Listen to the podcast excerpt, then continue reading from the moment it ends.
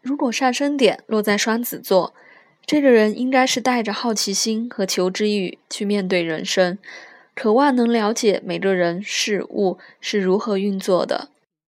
多才多艺和顺应通融是双子座的两大资产，但他们最好不要兴趣过于广泛，否则可能落得学百艺无一精的下场。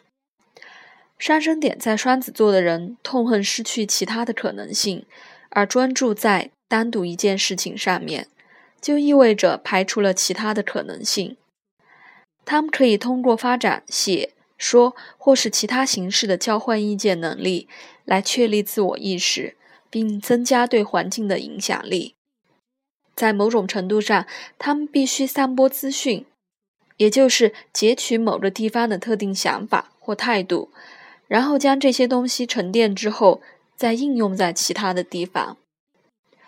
如果星图中其他部分具有水象或土象的特质，他们就必须发展出分析、抽离和客观的能力。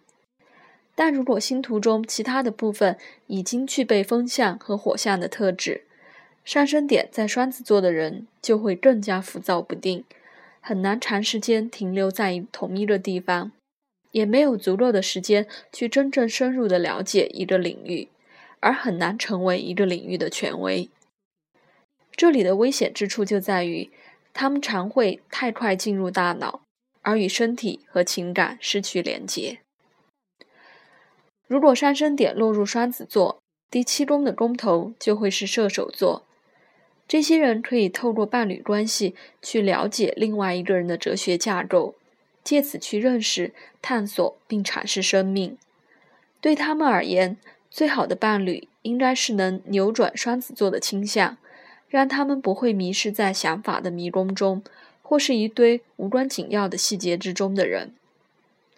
射手座的广阔视野和热情抱负，可以帮助上升点在双子座的人锁定目标方向，而非不停地绕道前行。总总而言之，另一半可以弥补上升点双子座所欠缺的整体目标感。上升点在双子座的人多半具有柔软敏捷的身形和修长的双手，讲话时常会加入手势的表表达。同时，也很擅长将拆解后的东西重新组合起来。这种人时常对许多情形有双面看法，也会随时随地的注意形形色色的人。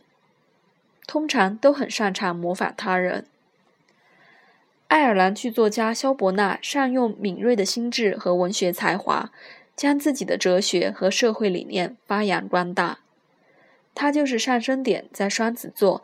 下降点在射手座的极佳典范。隐藏的说服者和攀权富贵者的作者万斯帕卡德也善用了上升点双子座搜集事实资讯的能力。他在探讨当代社会的著作中，觉察并揭露了更广层面的潮流和趋势。射手座。